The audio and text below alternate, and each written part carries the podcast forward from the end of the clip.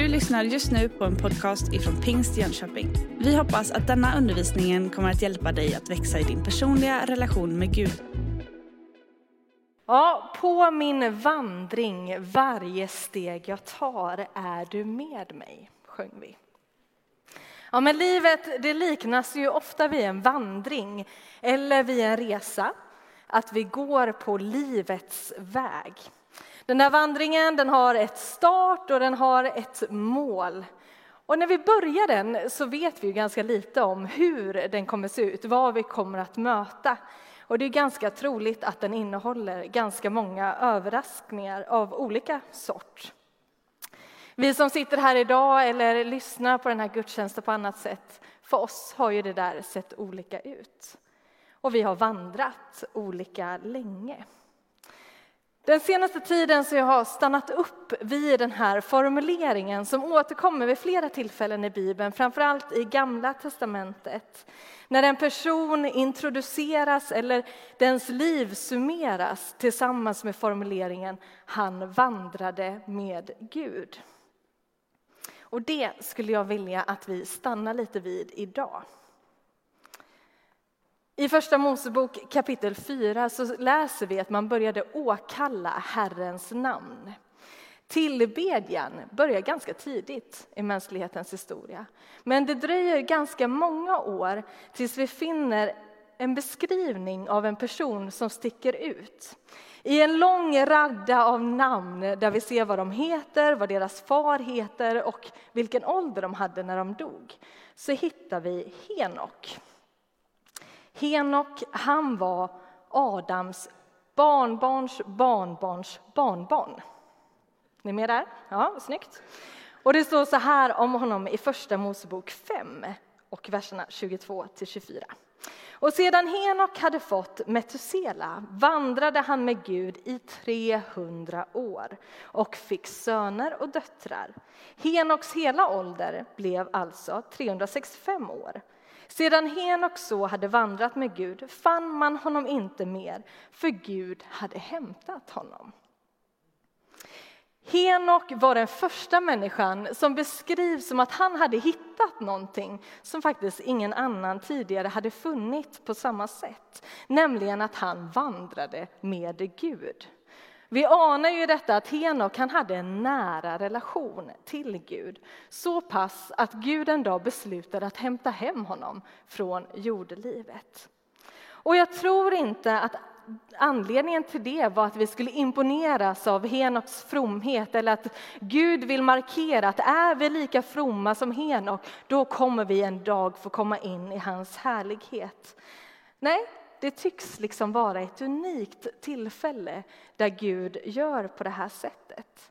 Däremot så blir det tydligt både här men också genom hela Bibeln att Gud älskar att vandra med oss och han älskar när vi vandrar med honom. Och Henok var den första som gjorde det. Och det är som att Gud lyfter fram hans exempel genom att han får vara med om något som är extraordinärt. Att vandra med Gud, det tänker jag börja med en längtan hos oss. Att vandra med honom. Att vi vill lära känna honom bättre, att vi vill följa honom, att vi vill lyssna till hans röst, att vi vill låta det där få konsekvenser i våra liv och låta honom få inflytande över våra liv. En längtan. Men också en beslutsamhet. Vi anar att Henok han hade en längtan att vara nära Gud oavsett vad andra tyckte eller tänkte om det. Han sticker ut i den här beskrivningen av människor. Och troligtvis vågade han vara lite annorlunda. Och jag tänker att det inte handlar om arrogans eller att imponera utan en längtan hos honom som skapade en beslutsamhet. Att, att vandra med Gud på ett sätt som faktiskt stod ut. Efter Henok så följer många exempel på människor som vandrar med Gud. Vi har Noa som beskrivs som rättfärdig och att han vandrade med Gud. Vi har Abraham som uppmanas att vandra inför Gud och de där exemplen följer därefter. Det är tydligt att ledare som beskrivs i Gamla testamentet att de ofta summeras med detta att han vandrade med Gud eller att han inte vandrade med Gud. Och båda de där sakerna tycks få konsekvenser i deras liv och i deras livsgärning. Och idag så vill jag uppmuntra dig och mig att vandra med Gud. Det är inte unikt för några utvalda människor utan det är faktiskt Guds tanke med varje människa. Och visst är promenader ett väldigt bra sätt att bygga relation med någon. När man går tillsammans, man pratar, man har fokus på varandra och man bygger relation. Och kanske är det just därför som det används som en bild på hur vår relation med Gud kan se ut. En relation till Gud genom hans son Jesus Kristus. Och jag tycker hur brevets författare formulerar det så vackert med orden Låt oss därför gå fram med ärligt hjärta i trons fulla visshet. Han blir det som vårt hjärta ytterst sett längtar efter. Att lära känna honom, att höra hans röst och att dela våra hjärtan på ett ärligt sätt. Att möta honom blir då inte en aktivitet som vi tänker det händer på söndag förmiddag, utan det blir ett sätt att leva. En gemenskap med honom, vandrandes. Jag vet inte om du har mycket eller liten erfarenhet just av att vandra, att gå leder och så vidare. Eh, min erfarenhet är väldigt begränsad. Jag går promenader ibland, eh, det kan jag. Men det här med att vandra har jag gjort väldigt lite. Det enda jag har gjort egentligen, det är att jag har gått Inkaleden i Peru, fyra dagars vandring till Machu Picchu. Och det jag insåg då, det var att eh, det var jobbigt på många sätt så var det en kraftansträngning, men också att det kräver viss utrustning. Att har jag viss utrustning så klarar jag också den där vandringen på ett bättre sätt. Men det var en kraftansträngning. Fyra månader innan vi gick den här Inkaleden så hade jag bott på ett ställe som låg 2000 meter över havet. Och det där hade gjort att jag hade akklimatiserats till att leva på en högre höjd och att jag också orkade mer än vad jag kanske annars skulle ha gjort. Under pandemin så var vi med i ett initiativ om att be dygnet runt under två veckor. Man bad online två timmar och så lämnade man över till nästa församling som tog vid och bad ytterligare två timmar. Och en i våra team han beskrev det som att inför ett sånt pass så var det som att dra på sig ett par arbetsbyxor. Det var som att det var ett jobb att göra, det krävdes någonting. Det gick inte av sig självt på något vis att be i två timmar. Men det vi också insåg allt eftersom tiden gick, det var att det var lättare och lättare att be de där två timmarna. Det var som när man börjar träna och det är jobbigt i början, man får träningsverk och det tar emot, men sen bygger man muskler och det går lättare och lättare. Eller så har jag hört att det fungerar, jag har inte så mycket egen erfarenhet av just det. Men vad behöver vi då för att utrusta oss för den här vandringen som är en vandring genom livet? Hur ser miljön ut som hjälper oss att orka? Idag så skulle jag vilja skicka med några punkter om vad för typ av vandring än den här vandringen med Gud är. Och det första det är att det är en vandring i tro. I Andra Korinthierbrevet 5 och 7 så står det vi lever här i tro utan att se. Att tro det är en av grundbultarna i kristen tro. Vi blir frälsta av tro. Det är inte på grund av gärningar, utan det är nåd och det är någonting vi får ta emot i tro. Men vi får också vara bevarade i tron. I Jobs bok 10 och 12 så kan vi läsa Liv och nåd gav du mig, din omsorg bevarade min ande. Att få vara buren av Gud, att få del av hans liv, hans nåd, hans omsorg. Tänk vad det kan få betyda. Att tro får vara någonting vi får ta emot, men sen får vi också vara bevarade i tron och bevarade i honom. Om du har trott på Jesus en lång tid, då skulle jag vilja uppmuntra dig att fundera över vad är det som gör att du är bevarad i tron? Vad är det som har gjort att du är bevarad idag? Och kanske är det också en fråga att ställa till varandra. Varför är du bevarad? Så vi är frälsta genom tron, vi är bevarade i tron och vi lever och vandrar i tro. Vi läste precis om att leva i tro utan att se. Och om Abraham kan vi läsa i Hebreerbrevet 11 och 8. I tron lydde Abraham när han blev kallad att dra ut till ett land som han skulle få i arv. Och han gav sig iväg utan att veta vart han skulle komma. På vandringen med Gud, som är trons väg, så vet vi inte alltid hur det kommer att se ut. Men vi får förlita oss på att Gud, som vet vårt bästa, att han leder våra steg rätt. Och att vara i Guds vilja, det är den bästa och den säkraste plats där vi kan befinna oss. Och tron blir en del av det där som utrustar oss för vandringen med honom. För det andra så tänker jag att det är en vandring i ödmjukhet. Det står så här i Mika 6 och 8. Han har sagt dig, du människa, vad som är gott. Vad begär Herren av dig annat än att du gör det rätta, älskar barmhärtighet och vandrar i ödmjukhet med din Gud?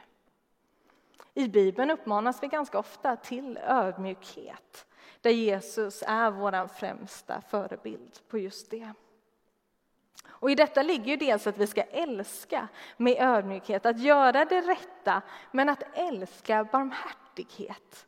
Det säger någonting om riktningen för vårt liv. Att vi ska bemöta och möta varandra i barmhärtighet.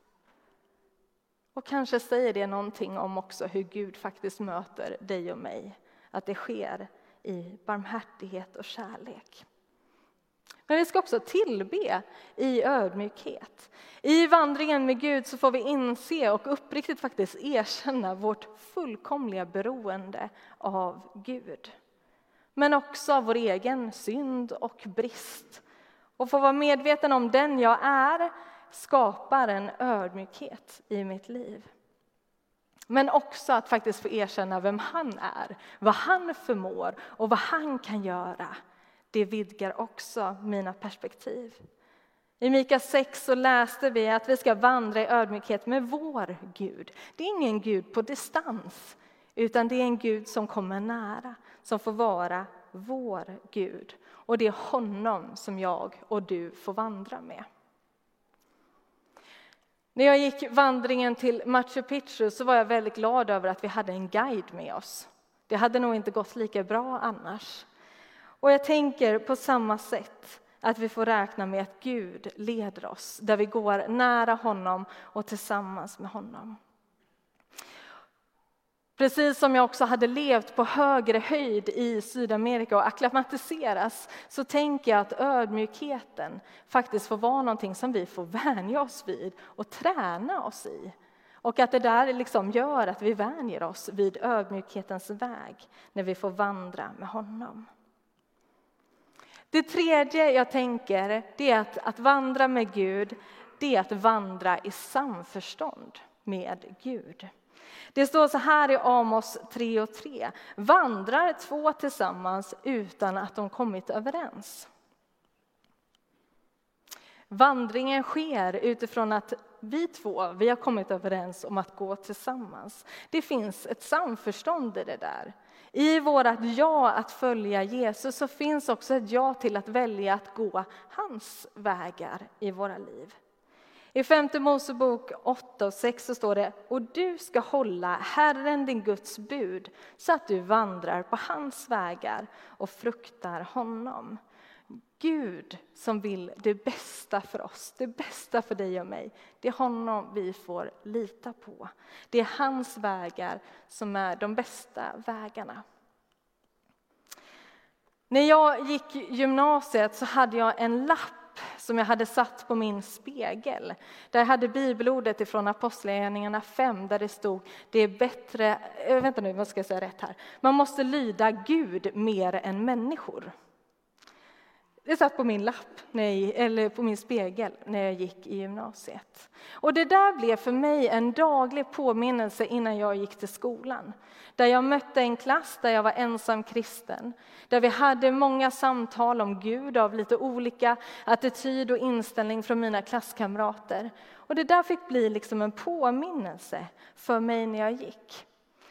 Jag minns särskilt ett tillfälle när jag var så trött på att vara annorlunda. När jag kände att det tog emot och jag var lite trött på det.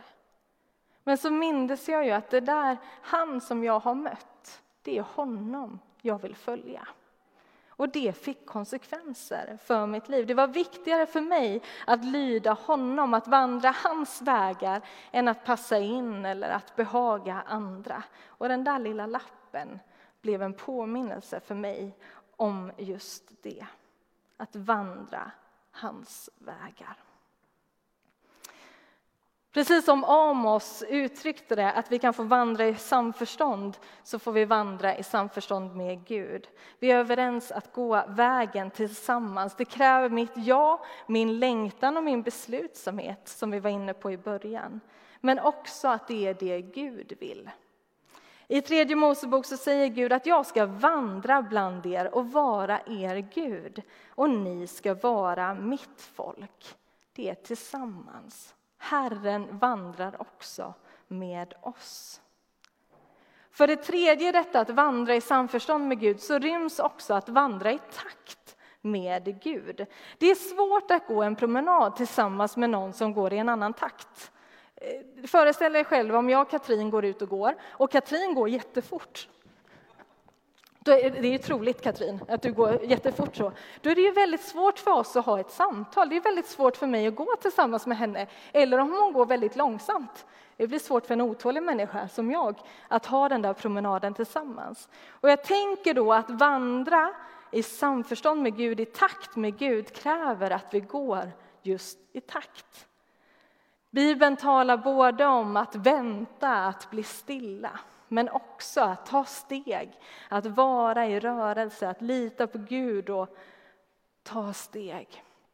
Och jag tänker att jag är nog inte ensam om att jag verkligen behöver den helige Ande för att kunna urskilja det där. Vad är Guds takt nu? Ska jag vänta eller ska jag gå? Och att hitta den där takten. Och jag tror att det kräver ibland både mod och tillit, tillit för båda de sakerna. Men jag tror också att det där samförståndet med Anden inte bara gäller oss som individer, utan att det gäller oss som församling. I Uppenbarelseboken kan vi läsa vid flera tillfällen uppmaningen att hör vad Anden säger till församlingen. Många av er vet att jag jobbar med församlingens internationella arbete och jag är helt övertygad om att Gud har en särskild kallelse för oss som församling att nå ut också till platser utanför Sveriges gräns. Och jag blev så påmind om det häromdagen. Vi blickar bakåt och vi ser att vi har fått vara med och göra bestående skillnad och avtryck. Men jag är helt säker på att Gud också har något pionjärt och någonting nytt för oss som församling att ta oss an. Och må Gud tala och må vi höra vad Herren säger till oss som församling. Så att vi också går i takt med honom i det som ligger framför och får mod att också utföra det. Så för att summera.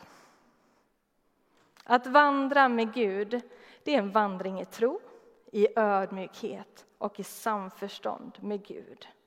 Där vi får räkna med Anden, med Hjälparen som både ger oss kraften och livet, men också hjälper oss att visa vägen. Jesus han beskriver sig själv som att han är vägen, sanningen och livet. Vägen som leder till Gud, som leder till frid, som leder till hopp och tro. Och det är med honom som vi får vandra tillsammans tills den dagen som vandringen tar slut och vi får ta det där steget in i Guds närvaro fullt ut. För det fjärde och sista så är det en vandring i ljuset.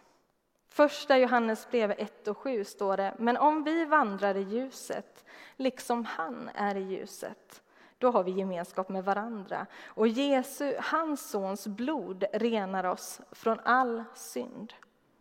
Johannes döparen han beskrivs också som att han kom för att vittna om ljuset, för att alla skulle komma till tro. Han är ljus. Och på grund av honom så blir vår livsvandring tillsammans med Gud en vandring i ljuset. Och det där kan ju betyda en mängd olika saker. I det här sammanhanget så ser vi att en konsekvens av det, är att vi också vandrar i gemenskap med andra som har funnit samma sak.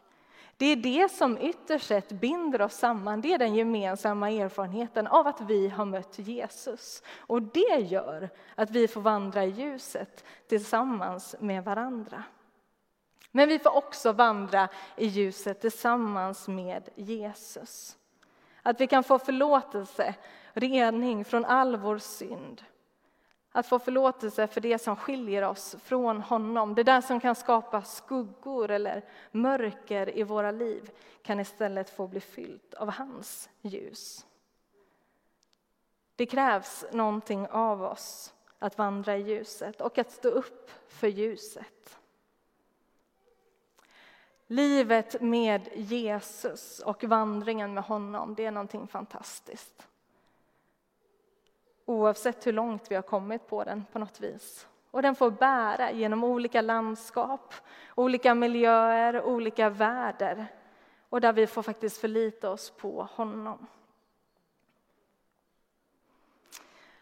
Det finns en berättelse om en pojke och en mamma. Den här mamman hon hade en dröm att hennes pojke skulle vilja spela piano. Jag vet inte om du har varit en sån förälder eller blivit utsatt för det. Men den här pojken, han var helt ointresserad av att spela piano. Så en dag så såg mamman en affisch på stan att en världsberömd pianist skulle komma dit. Och hon tänkte att bara den här pojken får liksom gå på den här konserten och se den här duktiga pianisten spela, då kommer han bli intresserad av att börja lära sig att spela piano. Så hon bokade biljetter längst fram och dagen kom för den här stora konserten. De kommer dit och de försöker liksom hitta sina platser och i vimlet av allt detta så tappar mamman bort pojken. Så hon eh, tittar runt och försöker hitta honom och när hon tittar upp så ser hon att pojken, han har gått upp på scenen och satt sig vid den stora flygeln. Hon bara känner så nej men jag, nu vill jag bara sjunka genom jorden. Vad ska jag göra i detta? Och inte bara att han har gått upp där, han sätter sig också vid flygeln och börjar spela. Kalle Johansson.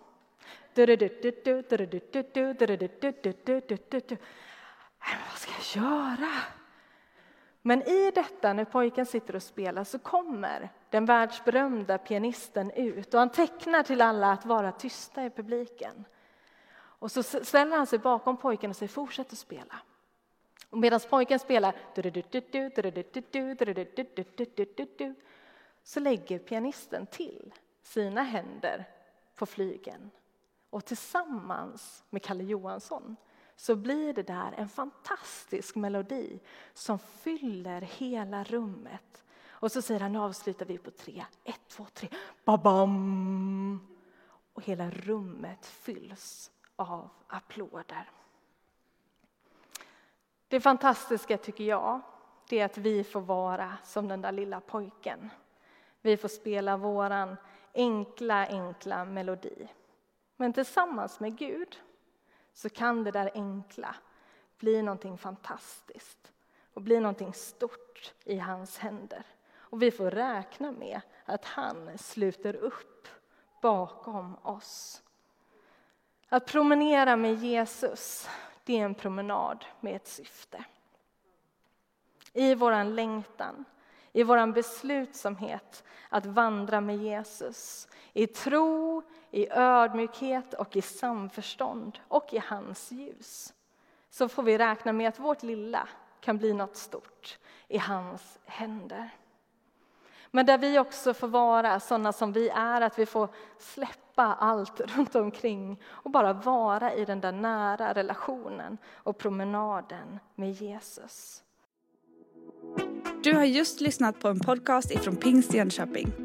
För att få reda på mer om vilka vi är och vad som händer i vår kyrka så kan du gå in på pingstjonkoping.se eller följa oss på sociala medier via pingstjkpg.